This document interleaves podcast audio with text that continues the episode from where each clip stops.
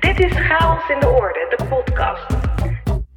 Ik ben Rachel Levy en in deze podcast ga ik ontrafelen hoe we oude patronen kunnen doorbreken en hoe we meesters kunnen worden in creativiteit en innovatie. Mag je je stem laten horen? Kun je alles zeggen in een organisatie? En wat als je iets vindt dat afwijkend is?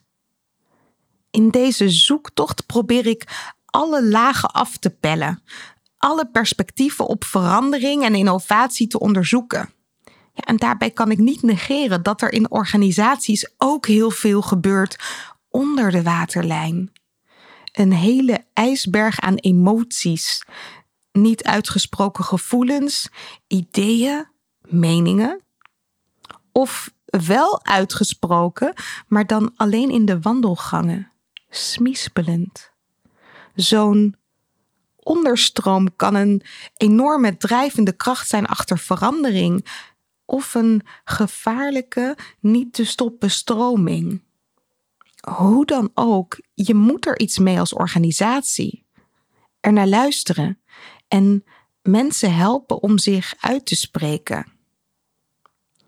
In een tijd waar steeds meer stemmen klinken voor verandering, in klimaatmarsen, de MeToo-beweging en de Black Lives Matter, of juist stemmen opgaan voor behoud, hè, zoals in de boerenprotesten, is het onvermijdelijk dat organisaties ook te maken krijgen met ja, prikkelende, Uh, soms ongemakkelijke denkbeelden of nieuwe verwachtingen van medewerkers, uh, verschillende visies op de toekomst, visies die soms nog niet zijn doorgedrongen tot het formele beleid. Esther Barfoot is communicatiespecialist en expert in activistische communicatie. Dat is dus geen communicatie van bovenaf, niet de keurige corporate boodschap. Het is communicatie die niet dicteert wat moet veranderen, maar die stem geeft aan wat wil veranderen. En met haar ga ik op zoek hoe de orde kan worden uitgedaagd via activistische communicatie. En hoe organisaties dit principe ook actief kunnen inzetten en ondersteunen. Chaos in de orde. De zoektocht. Bij activisme denk je misschien aan demonstraties.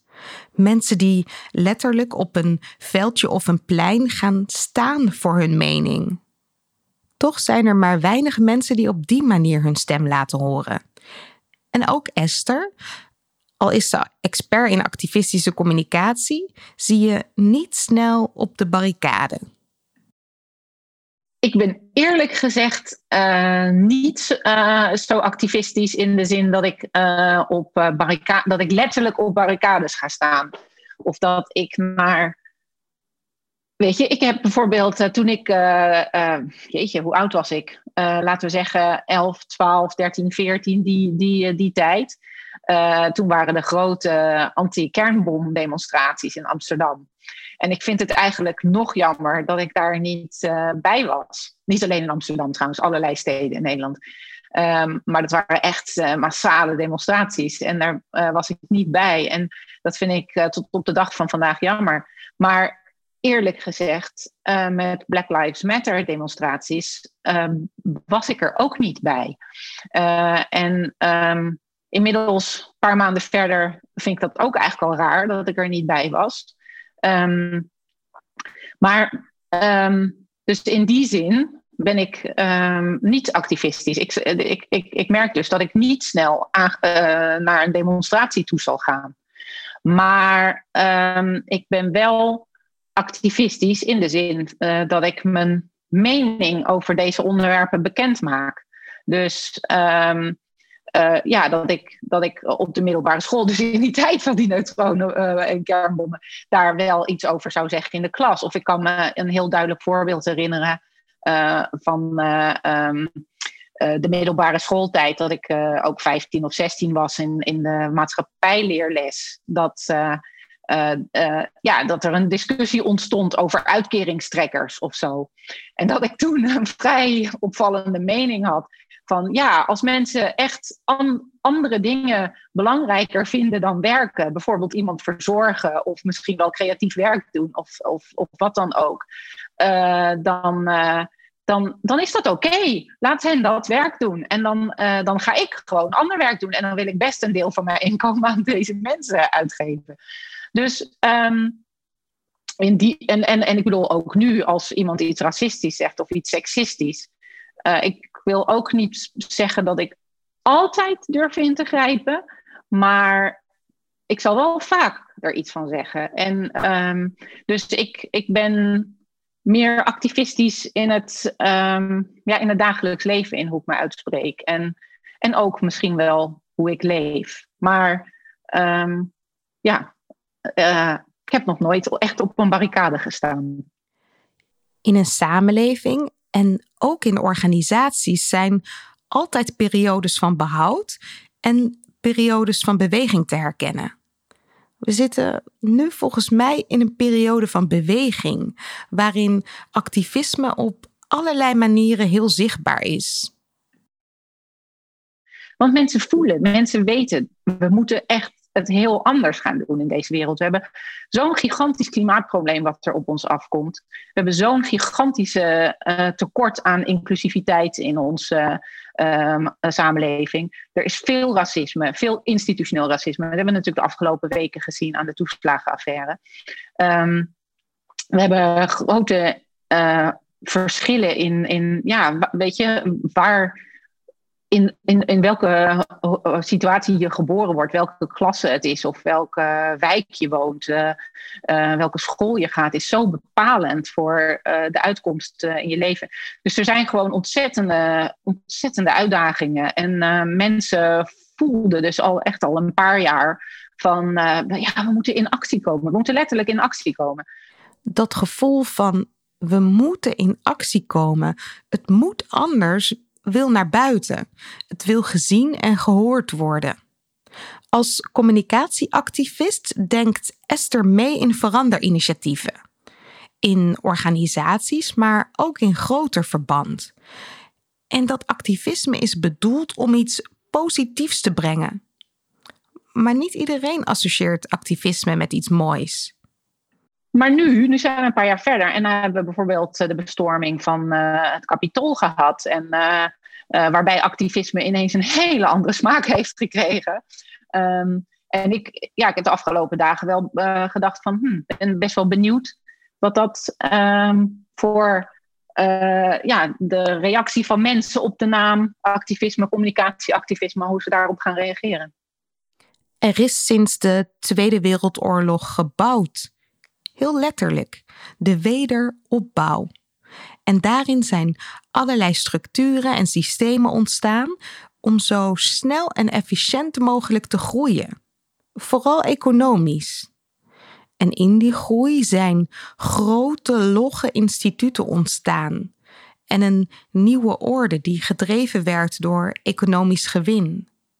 Ja, inmiddels wordt die nieuwe orde juist gezien als achterhaald en allang weer verouderd.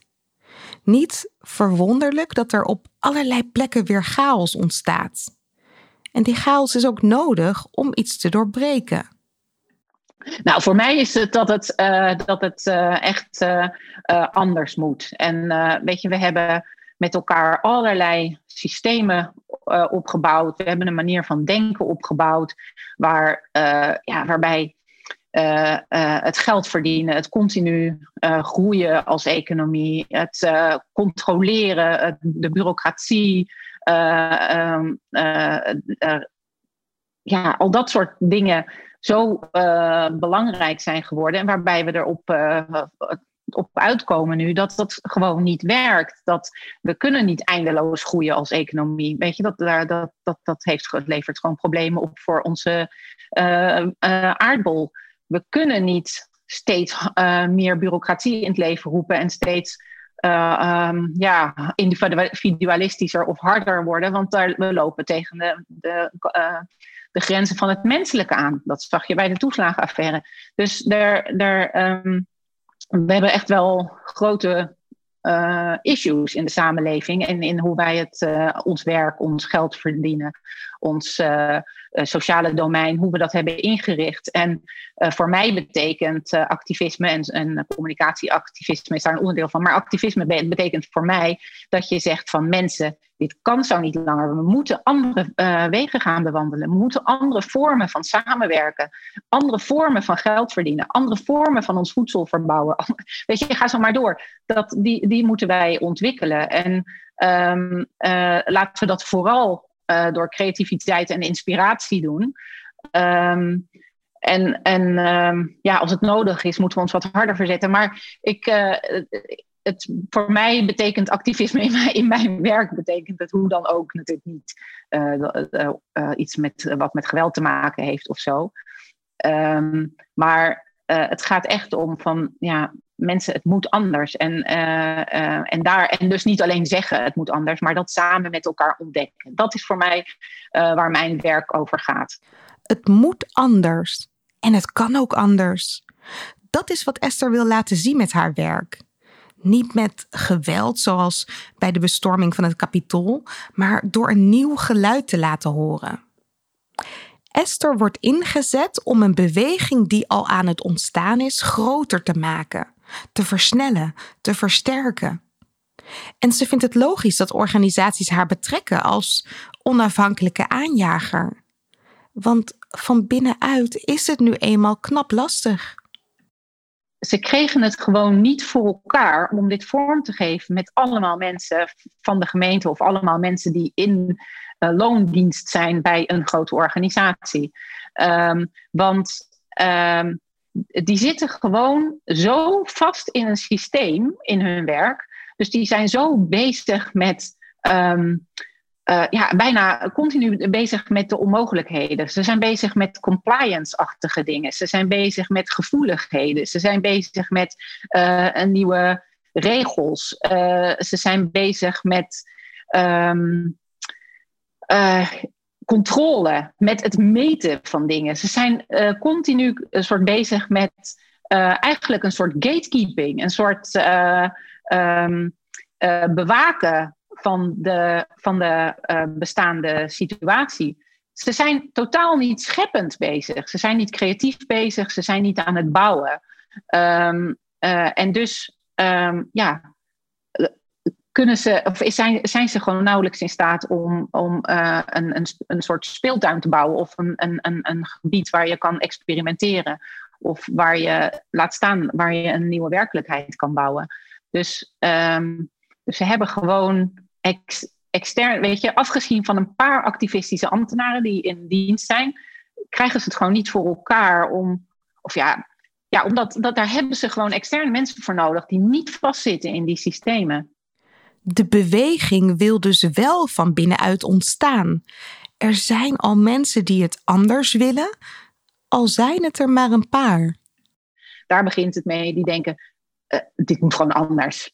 En, uh, en, en, en die gaan aan de slag. En, en dan, nou ja, goed, uh, in, in, dan in deze situaties uh, waar ik heb gewerkt, is dat het modent, moment dat ze dus mij erbij halen en vragen van, kan je met ons meedenken hoe we dit kunnen uitbouwen, hoe we dit kunnen aanwakkeren, dit vuurtje? In een organisatie zijn er altijd wel een paar mensen die zien waar het anders kan, beter. En als dat geluid weerklank vindt, kan er van onderop echt een beweging ontstaan. Een olievlek in de organisatie. Maar dan moet het geluid wel verspreid worden. En Esther zoekt als communicatieactivist naar vormen om het geluid van die beweging op een aansprekende manier over te brengen. Ja, en dat zit hem dus zeker niet alleen in communicatiemiddelen. De kern van een beweging is herkenning en verbondenheid. En in eerste instantie is de ontmoeting dus belangrijker dan de vorm. Communicatie zit hem in um, sessies organiseren, waarbij uh, het gesprek gewoon ongelooflijk belangrijk is. Dat je, dat je, dat je met elkaar benoemt van wat gebeurt er nou eigenlijk in onze organisatie? En hoe zou het anders moeten? Hoe zou het anders kunnen? En uh, dat je ook voorbeelden, dat is in de, in, in de, communica- in de activistische communicatie zijn uh, voorbeelden zo belangrijk. De verhalen van de mensen die het al anders doen. Of de uh, verhalen... Maar ook wel de verhalen over de frustratie, hoor. En over wat er nog niet makkelijk gaat. Wat, wat, wat er remmend werkt. Um, maar, maar, maar die verhalen delen met elkaar uh, in, in, in sessies. Maar ook in, weet ik veel, wat voor vorm je daar... Ik bedoel, uh, dat is natuurlijk ook wel een belangrijk onderdeel van, van deze communicatie. Het moet besmettelijk zijn, noem ik altijd. Dat is aansprekend, zeg maar, dat, dat, uh, dat het zich gaat uh, verspreiden. Dus, de, dus mensen... Dus het moet aansprekend zijn. En of dat uh, een... Uh, En uh, dat je met elkaar activistische posters gaat maken en gaat ophangen in, uh, uh, in een politiebureau. Of dat je verhalenmachines hebben ook gemaakt van, van oude sigarettenautomaten. Of dat je wandelroutes door de stad gaat organiseren in Rotterdam. Waarbij je dus de plekken, langs de plekken gaat waar, het, uh, uh, waar, de, waar bewoners al samen tuinen hebben aangelegd met wateropvang of wat dan ook. Um, Dus je kijkt altijd naar wat zijn dan aansprekende vormen om, om, om deze energie te delen. Om te laten zien van kijk hoe, hoe tof deze mensen die wisten dat, of zagen dat het anders moet. En ze zijn hele gave dingen gaan doen. En dat, dat uh, op wat voor creatieve manier dan ook delen. Dat is een ongelooflijk belangrijk onderdeel. En op die manier uh, inderdaad het, uh, het activisme binnen organisaties en buiten organisaties aanwakkeren. Over de voorbeelden die Esther aanstipt hoor je straks meer om jou te inspireren en om te begrijpen via wat voor soort vormen een boodschap en zo'n beweging kan groeien. Het kenmerk van een beweging is dus dat die ergens in de organisatie begint. Het kan op de werkvloer zijn, maar het kan zeker ook iemand in het management zijn die een ander perspectief ziet voor de organisatie. Of een combinatie van beide? Ik denk, ik denk dat het heel erg helpt als er inderdaad ook op een hoge positie iemand is die dit steunt. Dus dit, dit, dit, weet je, dit activisme begint, begint gewoon bij jezelf en een paar collega's. Of dat collega's zijn van je afdeling of uh, collega's die uh, uh, binnen een andere organisatie of binnen je eigen organisatie, maar een andere afdeling. Maar iemand waarmee je uh, het gevoel hebt, waarmee je gesprekken hebt op een gegeven moment van zijn wij nou gek? Of, of is, de rest, is de rest van de organisatie gek? Maar dit kan toch niet zo langer? Hier moeten we iets aan doen. Dat er zo'n soort uh, gevoel, uh, gesprek en, uh, gevoel en gesprek ontstaat. En um, um, vervolgens gaan die aan de slag. Wat ze ook gaan doen. Ze gaan gesprekken voeren met elkaar over wat, wat er moet gebeuren. Of ze, ze, ze gaan zelf postertjes bij de koffieautomaat ophangen of wat dan ook. Dat, dat, dat, dat kan natuurlijk op allerlei plekken verschillende vormen krijgen. En uh, ik denk dat het wel daarmee begint, dat ze zelf aan de slag gaan. Um, en dat ze vooral niet ga, hiervoor toestemming gaan vragen. Dus, dus ik, ik, ik zou zeggen van ga, ga, ga niet vragen of je een activistische beweging mag beginnen. Want ik denk dat je heel vaak uh, uh, een, een nul, een nul op het request zal krijgen. Maar um, wat je wel ziet, is dat er, er zitten natuurlijk ook in de, in de top uh, van organisaties en van bedrijven mensen die, die, die, die ook misschien een beetje activistisch zijn of die uh, voelsprieten hebben voor wat er nodig is om in de toekomst uh, relevant te blijven of in de toekomst je de, voor de echte doelstelling uh, van je organisatie er nog te kunnen zijn. Of, of gewoon wat er nodig is. Die zien van, oh, er komt een helve transitie op ons af. Althans, die wordt gevraagd, hoe gaan we dat voor elkaar krijgen? En die zijn gewoon dolgelukkig als ze zulke bewegingen zien ontstaan in de onderstroom, zeg maar, in de, in de organisaties. Um, Dus ik, uh, uh, ik, ik, ik denk, en ik denk, als ik gewoon uh, terugkijk naar de verschillende opdrachten die ik heb gedaan, dat dat, dat heel vaak ook aan de top dat soort uh, uh, begrip er leeft. En, en lang niet bij iedereen. En daartussen kan ook nog een tussenlaag uh, zitten die dat helemaal niet ziet en die het tegenwerkt. Maar het, het, uh, het, toch is het vaak wel zo dat er, dat er ook ergens iemand aan de top zit die het ook begrijpt. En die dat Uh, uh, inderdaad een steun in de rug kan geven die dat kan, uh, kan, vooruit kan helpen. Uh, en dat kan soms heel direct zijn door er budget voor beschikbaar te stellen. Maar het kan ook zijn gewoon door uh, zeg maar de goede dingen te zeggen in de raad van bestuur of, uh, of op andere plekken, ja, in de politiek of wherever. als mensen zich eenmaal beginnen uit te spreken over een gewenste verandering, dat is het moment waarop activistische communicatie de boel kan versnellen. Want het is dus communicatie die besmettelijk werkt. En daarvoor moet het wel opvallen.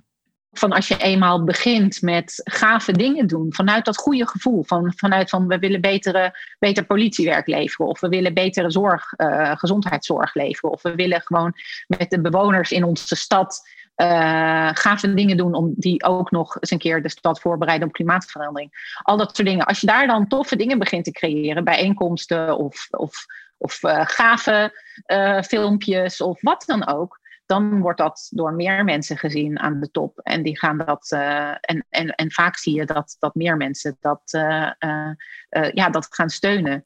Die steun voor veranderingen kan eigenlijk niet uitblijven. Als een organisatie stelselmatig zou negeren wat er in de onderstroom leeft, krijgt het uiteindelijk een klap om de oren, denkt Esther. Omdat je organisatie Uh, uh, Uh, misschien uh, uh, negatief in het nieuws komt of uh, bepaalde uh, negatieve uh, aspecten zoals discriminatie niet onder, de, niet onder controle krijgt. Of, uh, uh, uh, of als, een bedrijf, uh, als het om een bedrijf gaat, kan het natuurlijk ook zo zijn dat je gewoon niet voldoende vernieuwt, waardoor je gewoon op een gegeven moment uh, ja, gewoon uh, niet meer toedoet. Um, Dus, dus ja, het is gewoon ontzettend belangrijk om, om die signalen uit de onderstroom te, te, te signaleren en, om, en omhoog te halen. En uh, uh, soms heb je iemand nodig uh, van, uh, uh, ja, die echt uh, wat, wat, wat, wat, wat hoger in de organisatie zit, die dat, die dat, om dat te zien, zeg maar. Ik, uh, denk, ik denk ook wel eens van, het is een beetje alsof er goud op de zeebodem glinstert, hè? De onderstroom in de samenleving of intern hoeft voor organisaties niet iets negatiefs te zijn. Het is goud wat op de zeebodem glinstert. Je kunt het naar boven halen en er iets mee doen. Esther werd een aantal jaren geleden als communicatiespecialist betrokken bij een veranderbeweging binnen de nationale politie. De Hart Voorbij heette het. Het was een beweging voor en door politiemensen. Om vanuit de inhoud te veranderen in plaats van het formele systeem. Om de politiemens meer zeggenschap te geven. In de organisatietop werd dit signaal vanuit de onderstroom herkend als dat goud dat glinstert op de zeebodem. Het geluid dat werd afgegeven werd niet alleen gehoord, maar er werd ook actief ruimte gegeven om het verder te onderzoeken. Om verandering toe te staan. En dit was het moment waarop activistische communicatie onderdeel werd van de aanpak. Om de verandering van onderop tastbaar te maken, werden in eerste instantie verhalen opgehaald. Verhalen van politiemensen die het anders wilden. En verhalen van plekken in de organisatie waar het al anders ging. Maar we merkten al best wel snel, want we, we, we presenteerden deze verhalen uh, aan de ene kant op een uh, soort uh, intranet, wat speciaal voor, of een soort ja, intranetomgeving die speciaal voor deze beweging uh, was uh, opgezet. Um, en maar ook in een bijlage in het personeelsblad. Uh, en dan opgemaakt volgens de huisstijl van de politie. Um, Uh, en, en dergelijke. En we merkten gewoon na verloop van tijd dat uh, um, medewerkers, politiemedewerkers helemaal niet door hadden dat wij een hele andere benadering hadden. Dat wij een heel andere boodschap hadden dan de mainstream communicatie. Ik bedoel, zoals gezegd, nogmaals, het was opgemaakt in huis, in de politiehuisstijl, in het politiemagazine, uh, wat uitgegeven werd door de corporate communicatie. Dus je moest het heel goed lezen, zeg maar, voordat je door had dat we een andere boodschap hadden. En toen uh, zeiden we tegen elkaar van, nou, dit moet gewoon anders. En toen, uh, een van de collega's was uh, best wel een... Uh, Uh, ja, in het verleden een, act, een, een anarchist geweest en die riep van, we moeten gewoon activistischere communicatie. En dat is voor mij ook het moment geweest dat, uh, dat die term, zeg maar, in mijn leven kwam. En uh, nou ja, uh, het zette me helemaal aan van, maar oké, okay, wat is dat dan, een activistische communicatie? En toen ben ik moodboards gaan maken. Um, en... Um, al vrij snel um, uh, bedacht ik me van, nou, we gaan activistische uh, zines maken. Magazines die, die, die bijvoorbeeld ook vroeger door punkbeentjes werden uitgegeven. Dus een beetje van die gestencelde uh, uh, blaadjes. En uh, die gaan we dan verspreiden uh, uh, door een uh, soort sigarettenautomaten die omgebouwd zijn tot verhalenmachines. Um, Maar ik merkte eigenlijk al vrij snel, uh, dus we hadden um, het eerstvolgende uh, evenement van, van die beweging, um, van de Hart Voorbij, um, wilde ik een uh, workshop doen waarbij ik uh, uh, die magazientjes ging maken, die activistische zines ging maken met uh, politiemensen. Maar ik merkte dat dat wel een beetje hoog gegrepen was. Dat uh, een heel magazine maken, terwijl ze, er ook nog zoveel andere dingen op zo'n uh, event uh, te beleven zijn. Nou, dat, dat, dat ging niet. Maar ik merkte wel dat het goed werkte om uh, postertje, posters te maken. Uh, activistische posters. En, dat, uh, dus, uh, en ik, nou ja, ik had dus al die materialen ook bij me. Uh, papier, uh, uh, spuitbussen, uh, graffiti spuitbussen. Um, uh, nou ja, allerlei materialen. En... Um, Uh, en, en ik nodigde politiemensen die voorbij liepen aan de stand uit van uh, kom je activistische poster maken? En er waren er altijd twee vragen, uh, of er waren twee vragen die ik stelde van wat uh, maakt je kwaad? Of maak een poster over wat je inspireert. En, en, nou ja, dus, uh, en, en je merkte gewoon eigenlijk heel snel dat dat enorm aansloeg. Dat, uh, dat, de po- dat, dat uh, ik, nou, we hadden een, gewoon een waslijn om onze stand heen gespannen. En die vulde zich heel snel met allerlei posters. Uh, waarbij de, de, de woede en de inspiratie naast elkaar hing, zeg maar. Uh, niet per se door dezelfde mensen gemaakt, maar uh, het, werd, het werd echt een mix. En dat is een ontzettend mooie mix. Dat, je, dat is denk ik ook heel cruciaal in, in communicatie uh, bij verandering. Is dat je dus uh, ook bij cultuurverandering, dat je dus ruimte laat voor uh, dus inderdaad uh, de woede of uh, de teleurstelling of uh, zeg maar de negatieve gevoelens. En ruimte voor, de, voor het, voor het uh, wenkende perspectief, voor het, uh, um, het optimisme, het inspirerende. Wat maakt je kwaad of wat inspireert? Aan de uiteinden van dit spectrum hoor je de interessante geluiden. De prikkelende geluiden. De geluiden van wat anders moet en de voorstellen van wat anders wil. We hebben dus die uh, posterworkshop heel vaak herhaald in de uh, uh, weken en maanden daarna bij, uh, op allerlei plekken binnen de politie. Allerlei evenementen, maar ook af en toe op afdelingen waar het goed of juist niet goed liep. En, uh, en we hebben honderden posters uh, uh, verzameld en gemaakt. En die uh, kopieerden we weer. En, uh, en ook die verhalen die we nog steeds verzamelden. Want we bleven ook uh, deelnemers aan de beweging. Uh, maar ook inspirerende voorbeelden uh, interviewen en uh, die verhalen verzamelen. En uh, daar, daar maakten we kleine pakjes van uh, met posters en verhalen uh, in het formaat, op het formaat uh, dus, uh, van een sigarettenpakje. En die stopten we in die verhalenmachines. En die verhalenmachines die zetten we dus ook op verschillende plekken binnen de politie. Of het bijeenkomsten waren of ook weer een plek waar het wel goed ging of niet goed. En waar je je verhaal wil brengen als beweging om mensen inderdaad Uh, duidelijk te maken van jongens, er is een ander geluid, het kan anders. Daar zetten we dan die verhalenmachines neer. En uh, ja, die, die, die verhalen die, die, die, die werden gefroten. Soms uh, gingen mensen al met vier, vijf pakjes onder de armen of in de handen, zeg maar, uh, uh, er vandoor om, uh, om die pakjes uit te delen onder collega's en, uh, en de posters ook op te plakken bij de koffieautomaat. En, en, en, en, en ja, op, op die manier ging dat.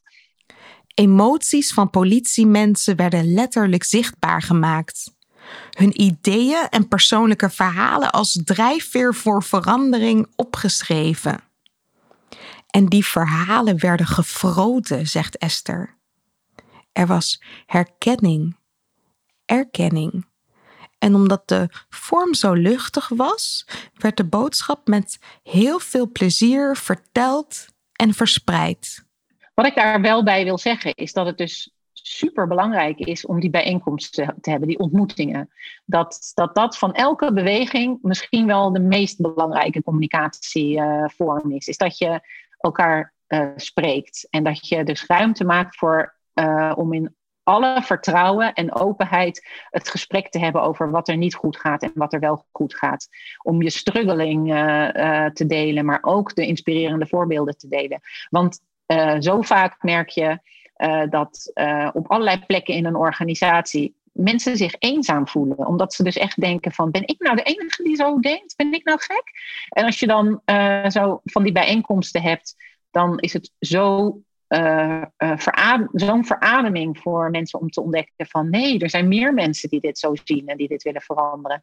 En, uh, uh, en, en, en, en, en door die contactmomenten te hebben met collega's die het uh, ook anders willen, um, word, dat, dat, dat is gewoon Uh, enorme, en, ja, ook weer om het woord empowerend te gebruiken, enorm empowerend. En die mensen gaan dan weer op hun afdeling en met hun contacten ook weer aan de slag, zeg maar. Dus zo breidt een beweging zich ook uit. En daar zijn die ontmoetingen ontzettend uh, belangrijk in. Maar die ontmoetingen kan je dus ook in de vorm van een sigaretten, een verhalenautomaat doen of een uh, postermuur. Waar je eerst nog dacht dat je alleen stond, omdat er nooit hardop wordt gesproken over de dingen die jij voelt of denkt, maakt activistische communicatie alles wat onder de waterlijn gebeurt zichtbaar. En als jij op een speelse manier met toestemming van de organisatie je stem mag laten horen, ontdek je waarschijnlijk dat je helemaal niet alleen bent. Activistische communicatie faciliteert de ontmoeting en een veilige ruimte om jezelf in uit te spreken. En dat maakt het zo krachtig. En ja, misschien is het ook een beetje ongemakkelijk in het begin, want het is wel nieuw en anders. Dan hadden we bijvoorbeeld zo'n stand op een bijeenkomst van de politie. En, of een, um, en um, dan uh, liepen er van die grote macho-agenten langs en die dachten dan, oh, knutselen. Het zal wel. Ik, uh, dat is voor iemand anders. En vervolgens liepen ze langs de, uh, nog een keer langs een andere kant van de stand of langs de postermuur waar dan die posters hingen. En echt wel pittige boodschappen en uitspraken. Uh, en dan zag je ze, dan bleef ze gewoon stilstaan en dan zag je ze echt um, en kijken en uh, echt van. En, en je zag gewoon die realisatie van, wacht even, dit is even wat anders. Dit is andere koek. En Uh, Nou, en dan soms dan zag ik ze nog een keer langslopen. En dan nog een keer. En dan, dan na twee, drie keer kwamen ze ook. Zeiden ze, ja, ik wil eigenlijk wel een poster maken. Dus ja, dat was gewoon uh, heel, heel gaaf om te zien. Juist de speelse aanpak nodigde politiemensen uit om zich op een laagdrempelige manier uit te spreken. Over hun beroep, over de organisatie, over hun zorgen, over hun hoop. En door de opvallende vorm bleef het niet onopgemerkt door de top van de organisatie. We hadden, we hadden echt wel ook uh, steun van, uh, van, uh, van, van de politietop, van uh, hoog in de organisatie. Er uh, uh, zijn ook uh, momenten geweest dat uh, de korpschef uh, langs de stand liep en de posters bekeek. En, en, en deze hele beweging uh, ook wel echt uh, gesteund heeft. Um, we hebben uiteindelijk een reader gemaakt met alle uh, posters en alle verhalen van de, van de, van de deelnemers. Of althans die, die, die verhalen die we opgehaald hadden. En die, uh, ja, die is echt wel breed uh, uitgevent. En ook het Openbaar Ministerie overigens is uh, heel geïnspireerd geraakt door die beweging. En uh, is ook meerdere keren langs geweest bij bijeenkomsten geweest om te kijken of ze ook een dergelijke beweging konden opzetten. Activistische communicatie hoeft niet per se een anarchistisch tintje te hebben of geïnspireerd te zijn op de punkbeweging. De kern is de dialoog op gang brengen, de onderstroom aan het woord laten, verhalen verspreiden die niet vanuit de traditionele orde komen, maar vanuit wat wil veranderen. Wat al aan het veranderen is, maar nog geen weg heeft gevonden in de formele structuren. Met activistische communicatie sta je dus midden in een beweging, midden tussen de vernieuwers, hoewel zij zich misschien niet eens als vernieuwers zien. Esther heeft een interessant voorbeeld van een project in Rotterdam. Voor een klimaataanpak waar inwoners zelf initiatief innemen. Daar kreeg het activistische ruimte van de gemeente.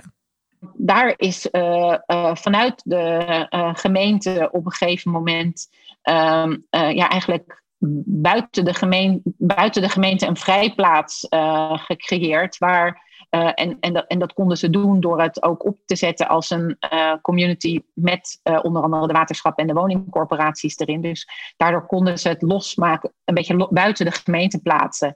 Als een, uh, als een vrijplaats waar experimenten konden plaatsvinden. En waar uh, bewoners en ambtenaren samen uh, initiatieven konden opzetten.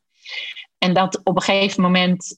En weet je, dat, dat werkte zo goed. Dat was, um, dat was gewoon succesvol. Omdat je daar... Uh, je bent veel vrijer om uh, initiatieven te nemen. En um, daar zag je eigenlijk uh, veel sneller dat het mainstream werd. Dat, dus in die zin dat... Um, uh, uh, nadat we zeg maar drie jaar... Uh, toen heette het Water Sensitive Rotterdam, die, die vrijplaats. Uh, toen dat uh, drie jaar liep, uh, dat het echt veel uh, aandacht ook had gekregen van, uh, uh, uh, ja, vanuit uh, uh, hoger geplaatste ambtenaren. Uh, dat toen op een gegeven moment besloten is om het um, veel groter vorm te geven. Uh, um, als een, ook als een prog- echt een officieel gemeentelijk programma. En, maar daar is het nog steeds... En nu heet het daar Rotterdams Weerwoord. En daar is het nog steeds een gemeentelijk programma. En een beweging in de stad. Die twee uh, aspecten heeft het nu. Dus daar, daar is het nu zeg maar deels uh, uh, meer de mainstream aanpak geworden. En deels nog steeds een activistische vrijplaats. Dus dat is ook wel een hele mooie hybride vorm. Rotterdams Weerwoord heet het nu. Mogelijk gemaakt door de gemeente Rotterdam. Een formele organisatie kan dus heel goed de informele weg naar verandering faciliteren. Iets aanslingeren. En vervolgens dankzij de formele wegen juist ook die beweging weer versterken. Groter maken. Ondersteunen met mogelijkheden en middelen. Ja, je moet dat natuurlijk wel durven, zo'n vrijplaats toestaan. En hoewel deze beweging weer een heel ander karakter kreeg, was de kern hetzelfde. Ontmoetingen met anderen. Het goede gesprek voeren over de toekomst. Ja, en de vorm zag er dan weer heel anders uit. Wandelingen, uh, uh, dus routes door de stad vormgaven, waarbij je uh, kan lopen door uh, uh, ja, langs allerlei initiatieven van bewoners of van de gemeente of van waterschappen, waar je de verandering al ziet, waar je uh, het al ziet ge- uh, gebeuren. Dat je de verandering ziet gebeuren, dat is een belangrijk element. Daarom werkten de activistische posters zo goed binnen de gemeente en zo'n wandelroute in Rotterdam. Als je ziet dat er beweging plaatsvindt, wordt de drempel om mee te doen steeds lager. Je ziet dat het anders kan. Nou, en uh, wat, wat het leuke is, wat je, wat, waar we het daar straks al over hadden, dat uh, uh, dat, dat, dat, dat het activisme dat dat, uh, heel optimistisch is, dat hebben we dus eigenlijk vanaf het begin van uh, Water Sensitive uh, in Rotterdam hebben we dat met elkaar vastgesteld. Dus we hadden een aantal principes waarop we uh, opereerden. Dus dat was inderdaad onder andere ook van, het gaat om wat, wat, wat wil gebeuren en het gaat om samen met elkaar die toekomst ontdekken. En dat uh, in een heleboel kleine stappen. Uh, maar wat v- vanaf het begin ook ontzettend belangrijk voor ons was. Van, en het moet uh, gewoon fun zijn, aansprekend. Dat mensen deel willen nemen. En um, uh, nou ja, dat hebben we bijvoorbeeld... Uh, uh, onze boodschap um, was vanaf het begin ook van... Uh, klimaatverandering komt eraan en dat is goed nieuws. Nou, is dat best wel een beetje misschien een schijn. Uh, ik, ik weet eerlijk gezegd, inmiddels zijn we een paar jaar verder. Inmiddels vind ik dat ook alweer best wel een pregnante opmerking. Maar het, het, het, het, het, het, het was wel zo dat we het echt benaderden, uh, klimaatverandering van mensen. Dit is een kans. We kunnen nu gewoon, uh, uh, we zijn nu volkomen gelegitimeerd om onze stad te vergroenen en gaver te maken. En dit te doen door in buurten uh, met buurtbewoners de handen ineen te slaan. En uh, gewoon toffe dingen te realiseren voor de stad. En um, ja, dus dat, die, die, die fun die, uh, uh, was ontzettend belangrijk voor ons om dat overal uh, in te verweven. Dus die bijeenkomsten waar ik het uh, over had, die heel, die heel belangrijk uh, uh, waren ook voor Water Sensitive. De Water Sensitive cafés, waarbij iedereen die zich aangesproken voelde door dit gedachtegoed, uh, uh, die, kwam daar, uh, die, kon daar, die werd daarvoor uitgenodigd. En daar waren dan hele gave sprekers, hele gave workshops, die ook echt anders dan anders uh, waren. Um, het, het, het, het, het was uh, en is nog steeds, want Rotterdams Weerwoord bestaat nog steeds en loopt nog steeds uh, uh, succesvol. Uh, het, het, het fun maken uh, is ontzettend belangrijk. Dus de routes waar ik het over had, die uh, lieten we ook vormgeven door Rotterdamse uh, uh, um, illustratoren en street, bijvoorbeeld uh, Bier en Brood is een heel bekend Uh, Uh, um, uh, street artist uh, uh, duo die uh, uh, over het algemeen in Rotterdam van die giga uh, murals maken in uh, zwart en wit. Um, die lieten we ook een, uh, een route door uh, IJsselmonde lieten we illustreren. Uh, en dat werd een hele woeste kaart die uh, op een bepaalde manier bijna niet te lezen is. Alhoewel, op de achterkant stond het wel duidelijk. Maar, uh, maar gewoon een ontzettende toffe illustratie. En zo hadden we echt zoiets van, ja, de, de, het creatieve niveau uh, van onze bijeenkomsten en van onze uh, communicatieactiviteiten moet heel hoog liggen, want het moet mensen aanspreken. Verandering is fun. De toekomst is hoopgevend. We mogen creatief zijn in onze uitingen om mensen te inspireren. Het lijkt eigenlijk heel erg op andere vormen van activisme. De geknutselde kartonnen borden met creatieve leuzen tijdens demonstraties. Uh, ludieke acties van bijvoorbeeld dierenrechtenactivisten om aandacht te vragen voor een lastig onderwerp.